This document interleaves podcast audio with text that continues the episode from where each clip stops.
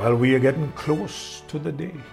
And I join with Isaac Watts, where he said, No more let sin and sorrow grow, nor thorns infest the ground. He comes to make his blessings flow, for as the curse is found, for as the curse is found, for as, for as the curse is found. Hmm. When he came to the shepherds, the shepherds, they did a few things. But one of the things that really stood out in my mind is that they obeyed the word. And that's what I want to speak to us a little bit about this morning obeying the word. And Luke chapter number 2, verse 15 and verse 16. And it came to pass, as the angels were gone away from them into heaven, the shepherds said one to another, Let us now go even unto Bethlehem and see this thing which is come to pass, which the Lord had made known unto us. And they came with haste and found Mary and Joseph and the babe lying in a manger. I want us to stop this morning and see where the angels met these shepherds. The angels met the shepherds abiding in the field, watching over their flock. Did someone come by and replace them so that they can go into Bethlehem? They knew that to go to Bethlehem and find the Savior was more important than just looking at sheep. They encourage one another to let's go and see for themselves. They did not linger. They said, let us go. Now, in the minds of some, they may have said, but what will we do with these sheep that we have? They knew that it was more important for them to go to Bethlehem and find the Savior. Notice carefully. Not only that they did not linger, they knew where to go.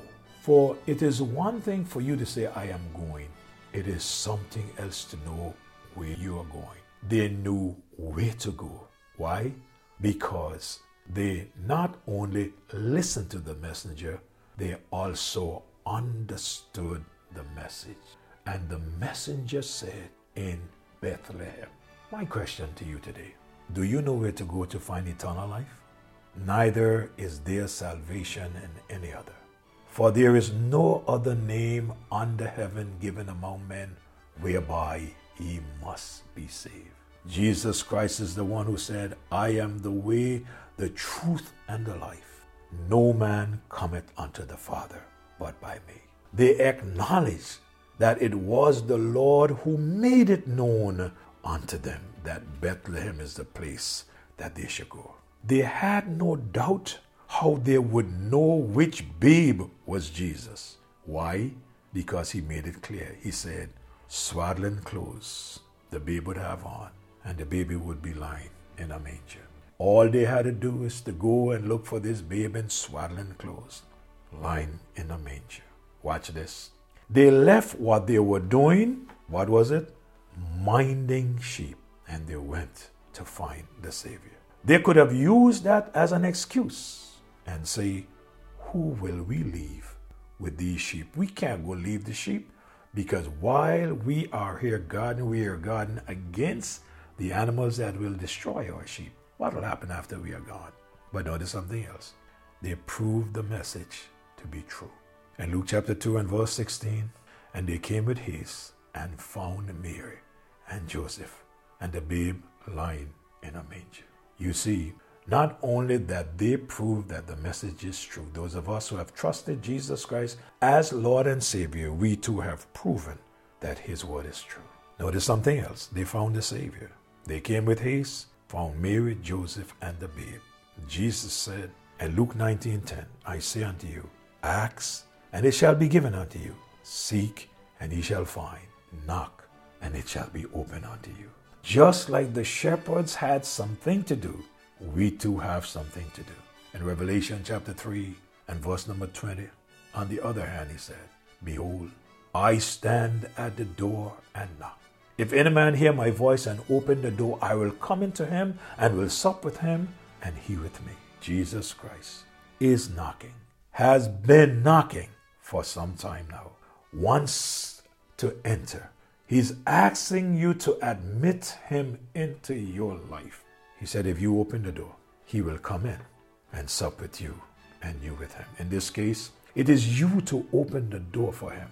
You see, if you do not open the door for him now, one of these days, he will close the door to you. And that time will be too late. Please trust him. Then notice, they were happy that they found him. The Bible said they testified to the truth of the message. In Luke chapter number 2 and verse number 17, and when they had seen it, they made known abroad the saying which was told them concerning this child. Wow, that is spreading the gospel. That is preaching the message. That is telling the good news. They were not afraid to tell. Why? Because it was the truth. When they left, Mary and Joseph and the babe, they left there praising the Lord. They were excited, happy, glorifying God. I say to you, when you come to Jesus and He set you free from your sin, you too will be excited.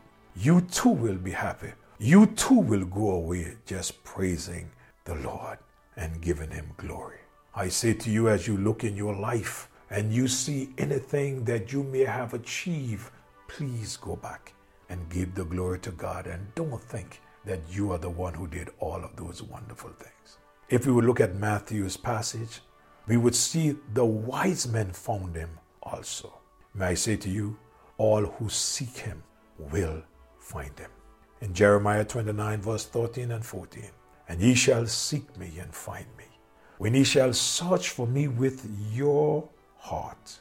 And I'll be found of you, saith the Lord, and I will turn away your captivity, and I will gather you from all the nations and from all the places whither I have driven you, said the Lord. And I'll bring you again into the place whence I caused you to be carried away captive. Where are you today? God wants you to come home. Maybe you've been walking with the Lord, but you got discouraged and you are away from God. Come home. Come home this Christmas season. May I say to you, all who finds him will rejoice and glorify him. This Christmas, you too can find him. With all that you are looking for, with all that you anticipated that you would get for the year if you have not received it, it's okay.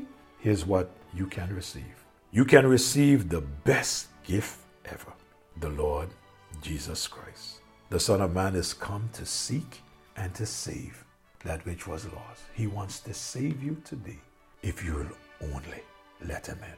Trust the Lord. I say to you, Merry Christmas, and may God bless each and every one of you. Our Father, in this season, we are specially reminded of our Lord and Savior Jesus Christ, who gave His life so that we can have eternal life. Lord, this is the time we celebrate His birth but we are aware of his crucifixion. May that never be forgotten. We are aware of his death. We are aware of his burial. And we are aware of his resurrection for our justification. Thank you, Lord. Thank you. Thank you. But Lord, we are also aware of his return. And I ask in the name of Jesus that everyone that would listen to my voice would stop and check themselves and make sure that they are ready for his return. Thank you for your word. Continue to minister to our hearts. May this be a time when we celebrate Christ. We celebrate knowing the Christ that we celebrate. We love you, praise you, and thank you for the gift, the greatest gift of all, the gift of eternal life through your Son, the Lord Jesus Christ. Bless, guide, and direct. In Jesus' name I pray. Amen. God bless you. Merry Christmas when it comes to each and every one of you. Do have a great day in the Lord. Thank you for listening. Please remember, take a little time and press that share button or forward to a friend. Have a great day.